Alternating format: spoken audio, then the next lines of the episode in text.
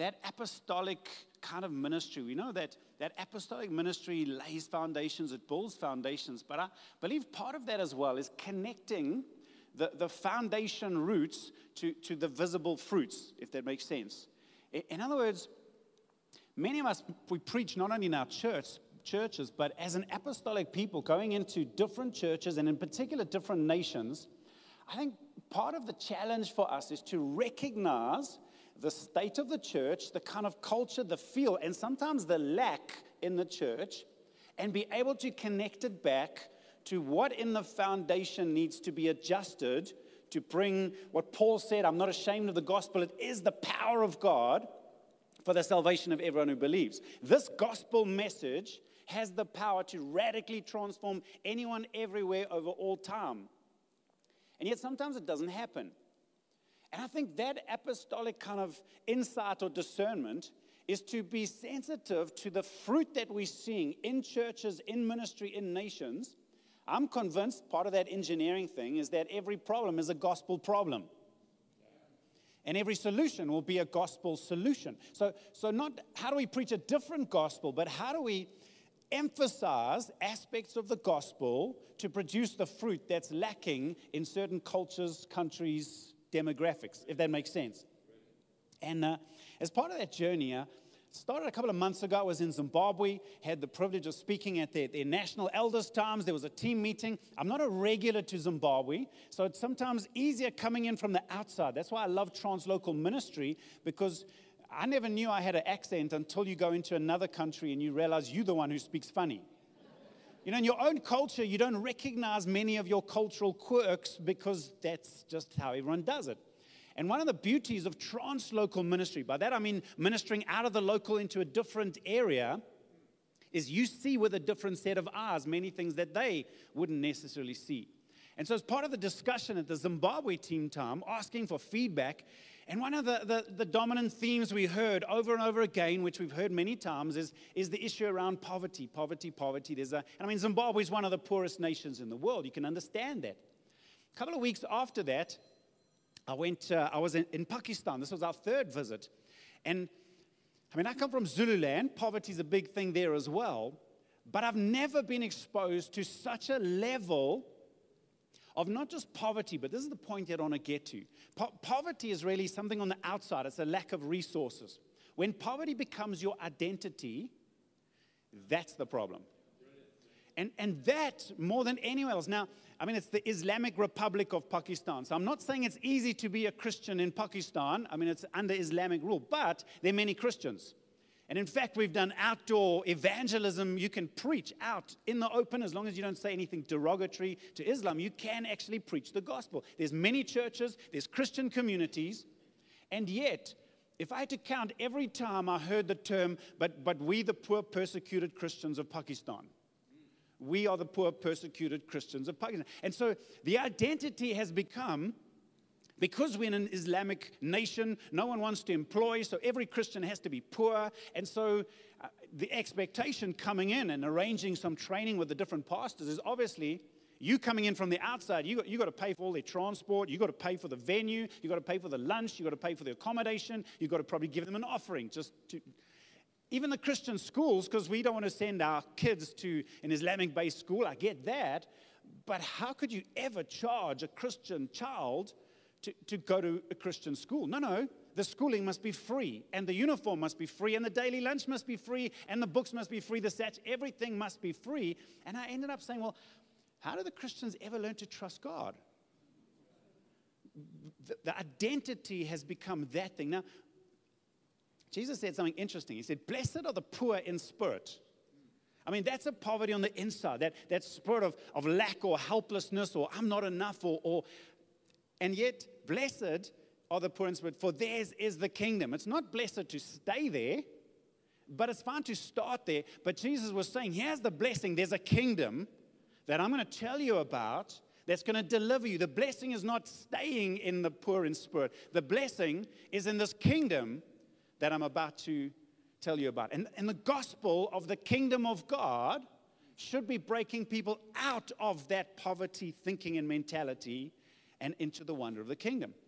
But now traveling around, I'm thinking, like, Lord, how is it that I mean, I'm, I work in Zululand predominantly, worked in, in some other poorer nations, Venezuela, Zimbabwe, look at Pakistan. Why is it that so many thousands and thousands and thousands of Christians and churches have heard the gospel and they know their sins are forgiven, they know they're going to heaven, and yet are living with this poverty mentality on the inside? Of course, the, the challenging thing is every revelation of God and every revelation out there actually gives you a bit of a mirror to your own soul. And I began to realize maybe it, it manifests itself very obviously in some of those nations, but some of those very things I see in my own heart as well. That, that inner sense of poverty sometimes, am I enough? Desperate, help, Lord, when are you coming to rescue me? And so I began to, to, to think and pray Lord, what about the gospel? Have I, we, maybe us, not been preaching well enough that people know their sins are forgiven, they know they're going to heaven, and yet they're living with this sense of poverty mentality? And then it kind of struck me, and it might seem so obvious to you, but it takes a while, obviously, for me to. I just, I realized, probably for the first time, with clarity, that the gospel does not start with Jesus. Now, please hear my heart. I'm in no way saying that Jesus is not the center of the gospel. But the reality is the gospel never started with Jesus. John 3:16, we know it. It says, "For God so loved the world that he sent his one and only son." And the realization that actually, even the Great Commission, go into all the world, make disciples of all nations, baptizing them in the name of the Father and the Son and the Holy Spirit. The gospel begins with a father. Out of the love of the Father, he sent his son. And Jesus did. He paid for the gospel. His death, his resurrection, his ascension is what then brings us forgiveness of sins and eternal life. But as I began to ponder that, second realization was actually the gospel doesn't finish with Jesus' resurrection and ascension either. Because Jesus himself said, I am the way, the truth, and the life, nobody comes to the Father, not to heaven, to the Father, but by me. So, in some ways, in my mind, suddenly I realize here's a, a loop that has to be closed. It starts with a Father in heaven. It's all about the wonder of what Jesus has done. But Jesus himself said, I'm doing this not just to give you free forgiveness of sins and a ticket to heaven. I'm doing this to open a door so that you can be connected to my Father. Now, why is that important? Well, as I began to ponder that, I, I realized v- poverty mentality has got nothing to do with money. Well, it manifests itself in terms of money, but a poverty mentality, that thinking of desperation, that thinking of, of uh, is actually rooted in value, not money. It's value. And when you don't feel valuable on the inside, then it manifests itself in, in a poverty, hold back, desperate, I can't, I'm not enough. And what we know is that value is something that's imparted by a good father. Good fathers impart value, it's part of our identity. Security value should be imparted from a heavenly father. And I began to realize one of the things that, that's been lacking in my preaching of the gospel, particularly into some nations, we've emphasized Jesus. Now, I want to say something that if you tell Tyron, I might get into trouble, but please hear my heart. I realized in, I realized in, this is my understanding, so not yours, my understanding is there's, there's something about being Jesus focused. This is what I felt God say to me be Jesus focused, but not Jesus exclusive if that makes sense. Now we are at Jesus focused. He is the centerpiece. He is the living stone. He is the way, the truth. He is the center. But there's one thing being Jesus focused, there's another being Jesus exclusive.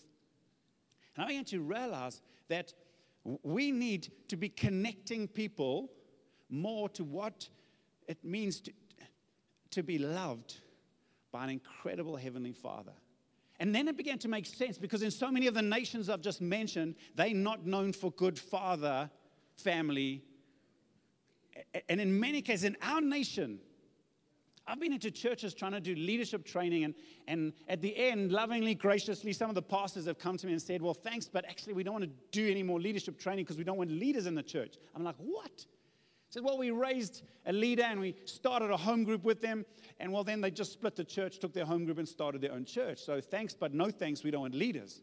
And then we begin to realize the issue is not leadership, the issue is sonship.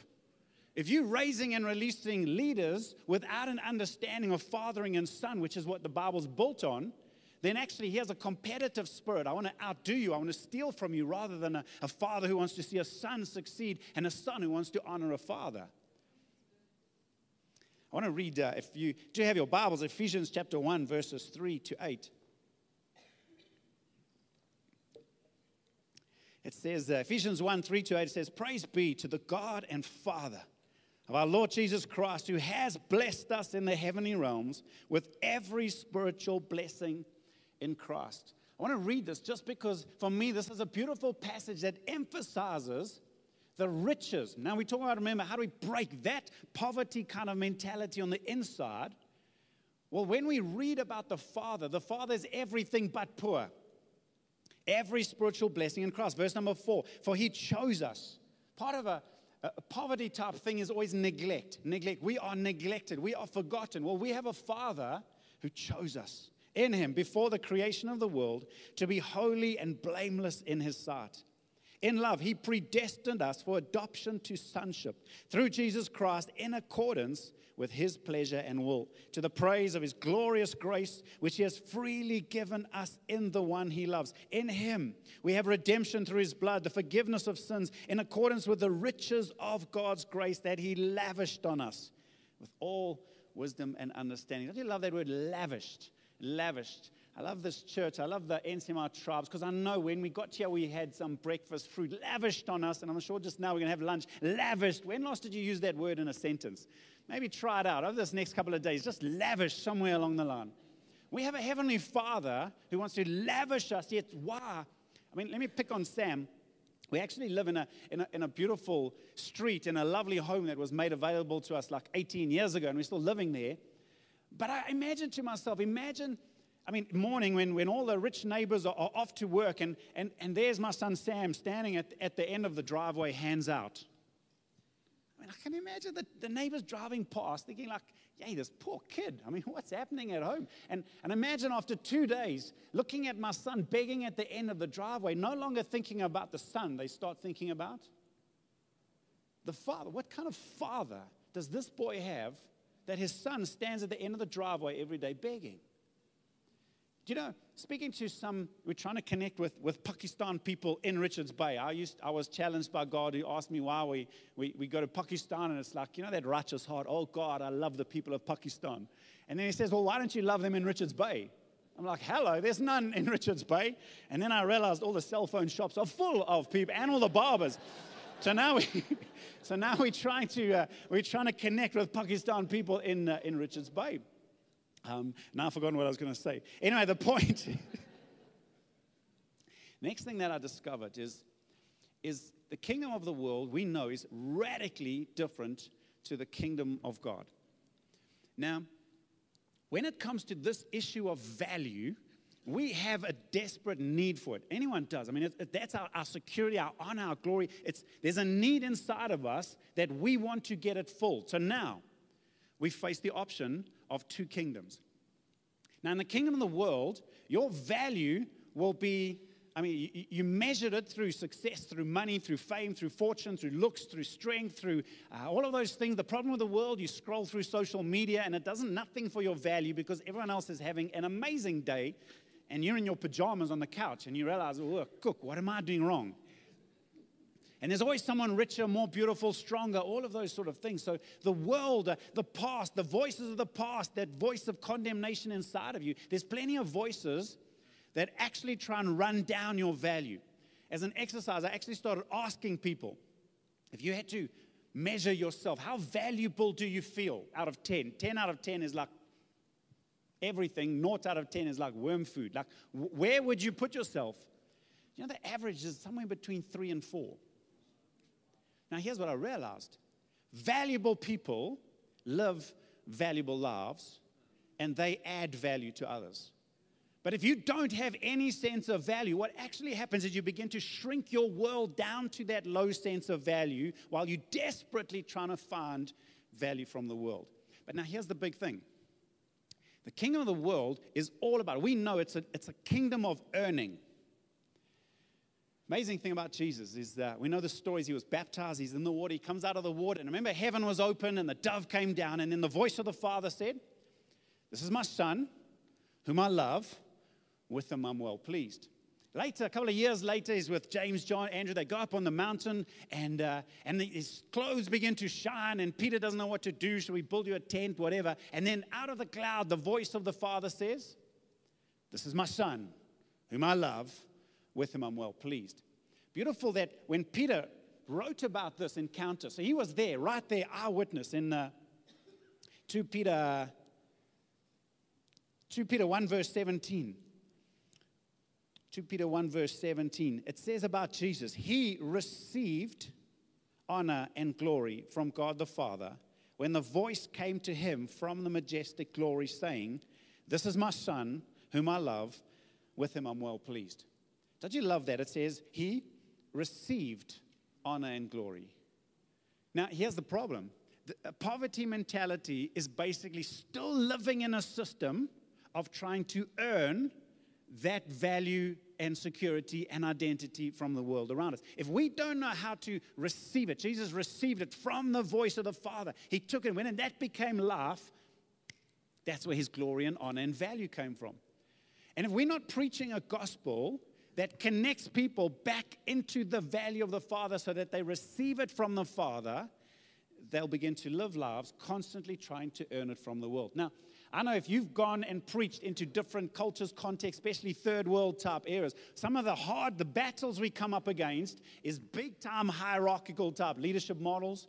Uh, I mean, I've, India, Pakistan, I mean, that, that's next level in terms of, I think they worship the pastor more than they worship Jesus. Literally, it's, it's I mean, you'll walk in the door, obviously 45 minutes late because we don't need to worship. People worship pastors come in late and, and you arrive and, and uh, you walk down. I mean, they'll stop worshiping just to line up, just to flowers and petals. And, and in the beginning, I'm like, what the heck are you touching me? No, no, the people want to touch the feet of the holy man of God. It's like, hello. And I mean, then we're up on the stage on the couch. Everyone else is sitting on the floor, of course, but you up on the couch and you've got garlands and, and, uh, and it's just all, why, why, why is there this thing inside of men of God who, who need this kind, because if you don't receive it, you're going to earn it. And, and even in our ranks, even in my heart, Lord, this is it. Why do you want to preach well? Well, I want to glorify God, but if I haven't got that right, then I'm going to do it to impress. Because I'm looking for honor, I'm looking for glory, I'm looking for value, and I'm going to keep on looking for it unless I can receive it from our Father in heaven. And that's why the gospel connects us into the Father. And I just want to share briefly a couple of a couple of moments, I want to. The Father speaks like He spoke over Jesus. This is my Son, whom I love. With Him I'm well pleased. In the same way, the Father is still speaking, but we have to help people hear the value that the Father sees in us. And I jotted down a couple of them. Number one, God communicates, He speaks value through the way we are created. Now, I don't want to get controversial, and you know the scriptures, we were created in the image of God, in the likeness of God, who made them. I'm an engineer. We did science at varsity, all of those things. And, and, and I was always taught, Nigel Day Lewis, right up front, Genesis 1, 2, 3 is not an engineering manual on how to create an earth. Okay, it's more about who created than how created. So I don't want to box about was it 24 hours a day, but I am saying this if we get seduced into basically you're a version 2 monkey, I mean, you know, we kind of evolved, evolved, evolved, and now I'm just a very advanced. That sounds clever scientifically, but think about what it does to your value. I'm valuable because I know my Father in heaven created me. That inherently puts value. So sometimes, remember, wisdom is proved right by all of her children. Wisdom sounds clever now, but what does it give birth to down the line? And we've got beautiful scientific theories which sound clever, but what does it give birth to? What it's giving birth to is people who don't know their value because we've sold them, or the world has sold them on this idea that they're just an evolved ape. But more than just at a human race level, I wrestled with those insecurities, you know. And, and I've shared my story before. I won't go through it again. I, I traveled with Bruce McAlpine many years. And, and for me, he's like the, in my mind, he was the NCMI prototype in some ways. You know, I was always like, we're supposed to be sitting on the front row and you're supposed to be like governmental and you're supposed to be opinionated. And, and I'm like, I love what you said about being bullied into extrovertness. I'm like, yes, I know what that means. I'm an introvert and I want to sit in the back row if I had my choice. And I remember wrestling the insecurities like, God, you've made a mistake. We travel together, we got the same calling, we're doing the same job, but you big and have done everything, and you're confident and you're bold and you're extroverted, and I'm the one holding the camera, taking the photo of you with everyone.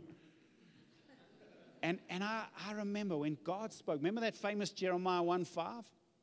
It says, um, let me read it because it's just, it's beautiful. He said, uh, The word of the Lord came to me saying, Before I formed you in the womb, I knew you.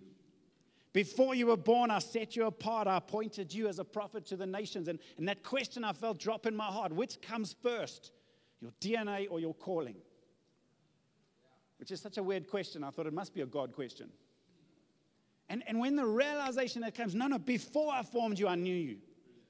And that was before I fashioned your DNA introvert, extrovert, tall, short, whatever, male, female, whatever. I already knew exactly what I wanted you to do. So, first came our calling, our purpose, and then God perfectly created my DNA to perfectly fulfill His perfect plan.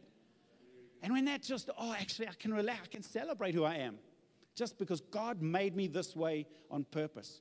Do you know the Old Testament, they say that Solomon's temple was the most expensive building ever built. Just, I mean, it plastered the walls with gold. And I mean, it cost billions, apparently. We are that temple now. Number one, value is communicated just by we, way we created. Jesus, secondly, he spoke. Now remember, he is the living words. I mean, Jesus speaks, light happened, creation happened, and, and Jesus spoke three times. And, and I've shared this story as well, but it, it impacted me. In, in Matthew 6, verse 26, Jesus said to his disciples, Look at the birds of the air. They do not sow or reap or store away in barns, and your heavenly Father feeds them. Are you not much more valuable than they? In other words, your stress about provision, about money, about daily bread, about all of these things is not rooted in finance. The root of the issue is not knowing your value to the Father. When the value issue is settled, peace in terms of provision will flow. It's not a money issue primarily, it's a value issue. Remember, rest, when this was becoming life to me, I'm a, I'm a sit in the back corner of the plane coming to God. That's where introverts sit. Right, window seat. I can do 10 hours, don't need a bath. I can just quietly sit in my corner, read my book. All the Lanis, they sit in the front, you know, first class, but that's where the Lanis sit. Me, I'm quite content, just I'm a, I'm a back of the plane kind of guy. And when God began to minister this thing, Brent, maybe in your eyes, you see yourself as a three or four out of 10. I see you as a 10. I see you as valuable. And then I checked in from Bogota down to Sao Paulo, I think it was, and, and they just gave me a business class upgrade. Oh, and I'm sitting as a Lani in the front with this back massager that's working for six hours and drinking my alcoholic free champagne. And I mean, and, and God's saying, value value. God wants to get it into our hearts that's been so programmed by the value of the world. You are valuable to the Father. Matthew 10, 29 to 31. What's the price of two sparrows? One copper coin, but not a single sparrow can fall to the ground without your Father knowing it. And the very hairs on your head are all numbered. So don't be afraid. You are more value. So well, now he's connecting. He, first, he was connecting provision and value. Now, Jesus is connecting fear and value. You're living a life of fear, worry, concern, safety, South Africa, crime. Am I safe? Can I sleep well at night? What's the issue? Not the crime rate, your value. Value. When, when the value issue is settled before God, that's when peace, but it's got to be received. We can't earn it, it's got to be received. Third, of course, is uh, it's just the price tag that, that we carry. The value that we are to the Father. And, and it's amazing because we were slaves to sin, sold out, betrayed Him, in slavery to sin, under the master of sin's death, and Satan. and yet valuable enough to a father to pay the ultimate price. And, and parents, you know, I mean, I would, I would give my life for one of your kids, but I'm not giving my son's life for any of you. Sorry for you. I mean, let's just be real. It's, it's, any parent would know you'd sacrifice yourself, not your kid. Ultimate price. We, we, we bought a piece of land years and years back, like 12 years ago, when we, when we moved on to our church site. We were told for years there's no worship site in Richards Bay, long list, don't bother. It's, and so one day, long story short, lady phoned me. She was in our church. She was working in town planning, and she said, Brent, why don't you buy this church site? I said, no, there's, there's no church site. She said, no, Brent, you're wrong because I work here and I'm looking at it. Long story, oops, I'm landing. Long story short, it's a tender process. If you know how it works nowadays, you can't just buy something from the municipality. It has to be in the newspaper, public tender. The municipality valued the land at 600,000. It was just 6,000 square meters, but 600,000. But how valuable to us? Knowing anyone else can bid, one chance to buy the last site of worship in town. And I mean, we'd prayed, God, give us a word. We felt what David said. Remember when he got that land? No, I demand. I'm paying the full price. Like, great, Lord, what's the full price? We, we paid everything we had, just over a million bucks. So, so the municipality said it's worth 600. We paid over a million. We won the tender by 450 Rand. Thank you, Jesus. Point, point is this. Point is this. The world will value you maybe three, four, whatever it might be, out of 10. The Father paid based on the value He sees in you. We've got to let that get into our hearts. Okay, now I'm almost done anyway. Fourth one.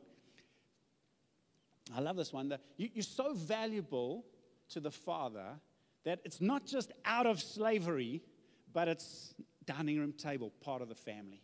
The wonder of what it means and, and this is such an obvious one, and yet the implications of this one are so huge. What does it actually mean? The Father wants us in his family. Everyone asks me how many kids I've got, and we always, I, I say two and a half because I've got Sam and, and his younger brother, Adam, and uh, we've got a semi adopted daughter. My wife, she's always naughty. She says, uh, I've got two sons and an illegitimate child. I was like, You can't say that, wife. so, but long story short, she, she, uh, about 15 years ago, there was this young little girl when, when Sam and I were still at primary school, and, and her mom had abandoned her. Dad worked in the docks all the time, and she had failed two years and was going nowhere. And, and my wife realized, hey, this little girl needs a mom, needs homework. Homework became come to our home in the afternoon, became weekends, became holidays, became eventually she moved in. Just that's it, I'm moving in. And so she's lived with us in our house for the last 10 years. Eventually, her dad actually got saved and he had a flat outside on our house, but, but she's lived inside. She's getting married soon, and it's an absolute delight. But she got this. She got this thing I'm a child in this house. And I'll tell you why, because, I mean, if I came to your house, I mean, if I was staying with Grant and them, I'd, I'd like to ask, hey, could, could I have some water? Could I maybe have this? Children don't do that wish it was only white. It's like kids don't do that. They go straight into any cupboard because what's yours is mine. I'm part of the family. It's ours. You know, if I came and stayed, maybe at Stan and Heather, I'm going to stay for like three or four days. Like, could I help with the cooking? Or no, not kids. No, no, no, no, no. Mom, three meals a day: breakfast, lunch, supper. Bring it on. And if I, I mean, if I stayed longer, maybe we are staying two, three weeks at your house. It's like, hey, can I contribute? Maybe like pay some rent. not a chance. I need pocket money. You know, the, the thinking, the thinking of a child is very different. When you're a member of the family, it's very different.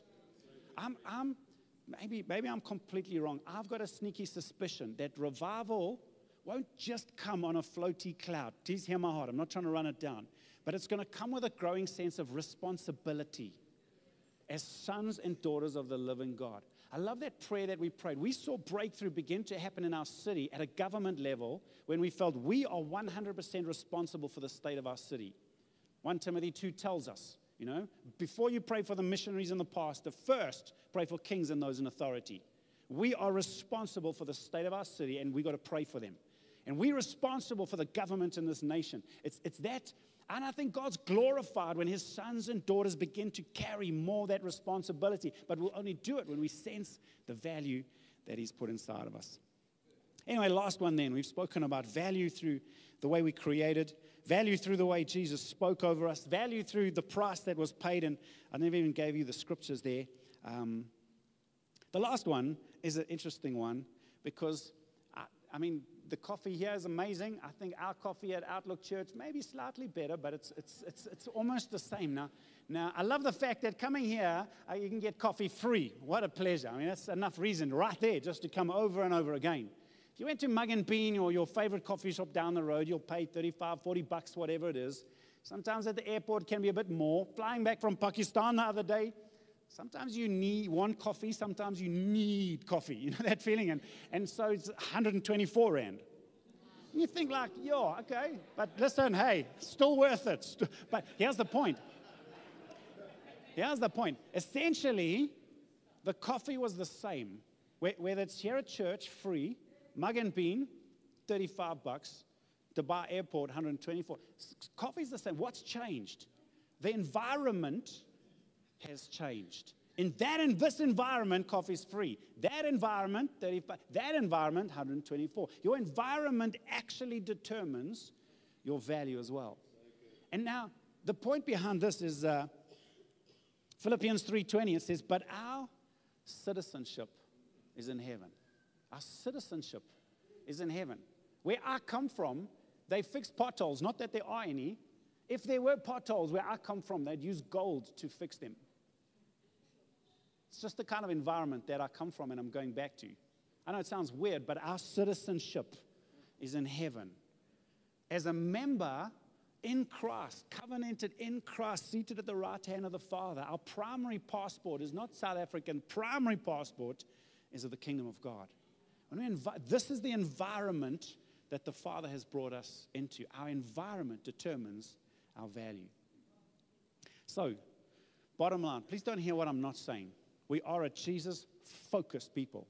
But remember, the focus of what Jesus did was to get us connected to the Heavenly Father. Good fathers impart value, security, and identity. Bad fathers rob their children of it and send them into the world to try and find it. Let me close with one little story. I had uh, this, uh, this lesbian couple who were in the church. They were married like seven years or something. And, and, and sitting down trying to unpack her story, she, she said to me, Well, the problem was my dad only wanted a rugby playing son. That's all he wanted. And all he got was me. And so he raised me as a rugby playing son and not as a daughter. So all she ever knew was play rugby, be tough, be a man. And now, of course, she's, she's grown into adulthood and, and really confused in terms of her identity. And, and she was broken. And, and I remember looking at and I remember saying, in love and kindness, you've had a bad father. And your bad father has led you into this mess. The good news is I want to tell you about your glorious heavenly father who's going to lead you back out. The gospel of the kingdom of God connects us to the value of the father. And we need that. We're going to break poverty mentalities, not just out there in the nations, but here in our own hearts. It's going to come from the value of the Father. Why don't you stand with me, please?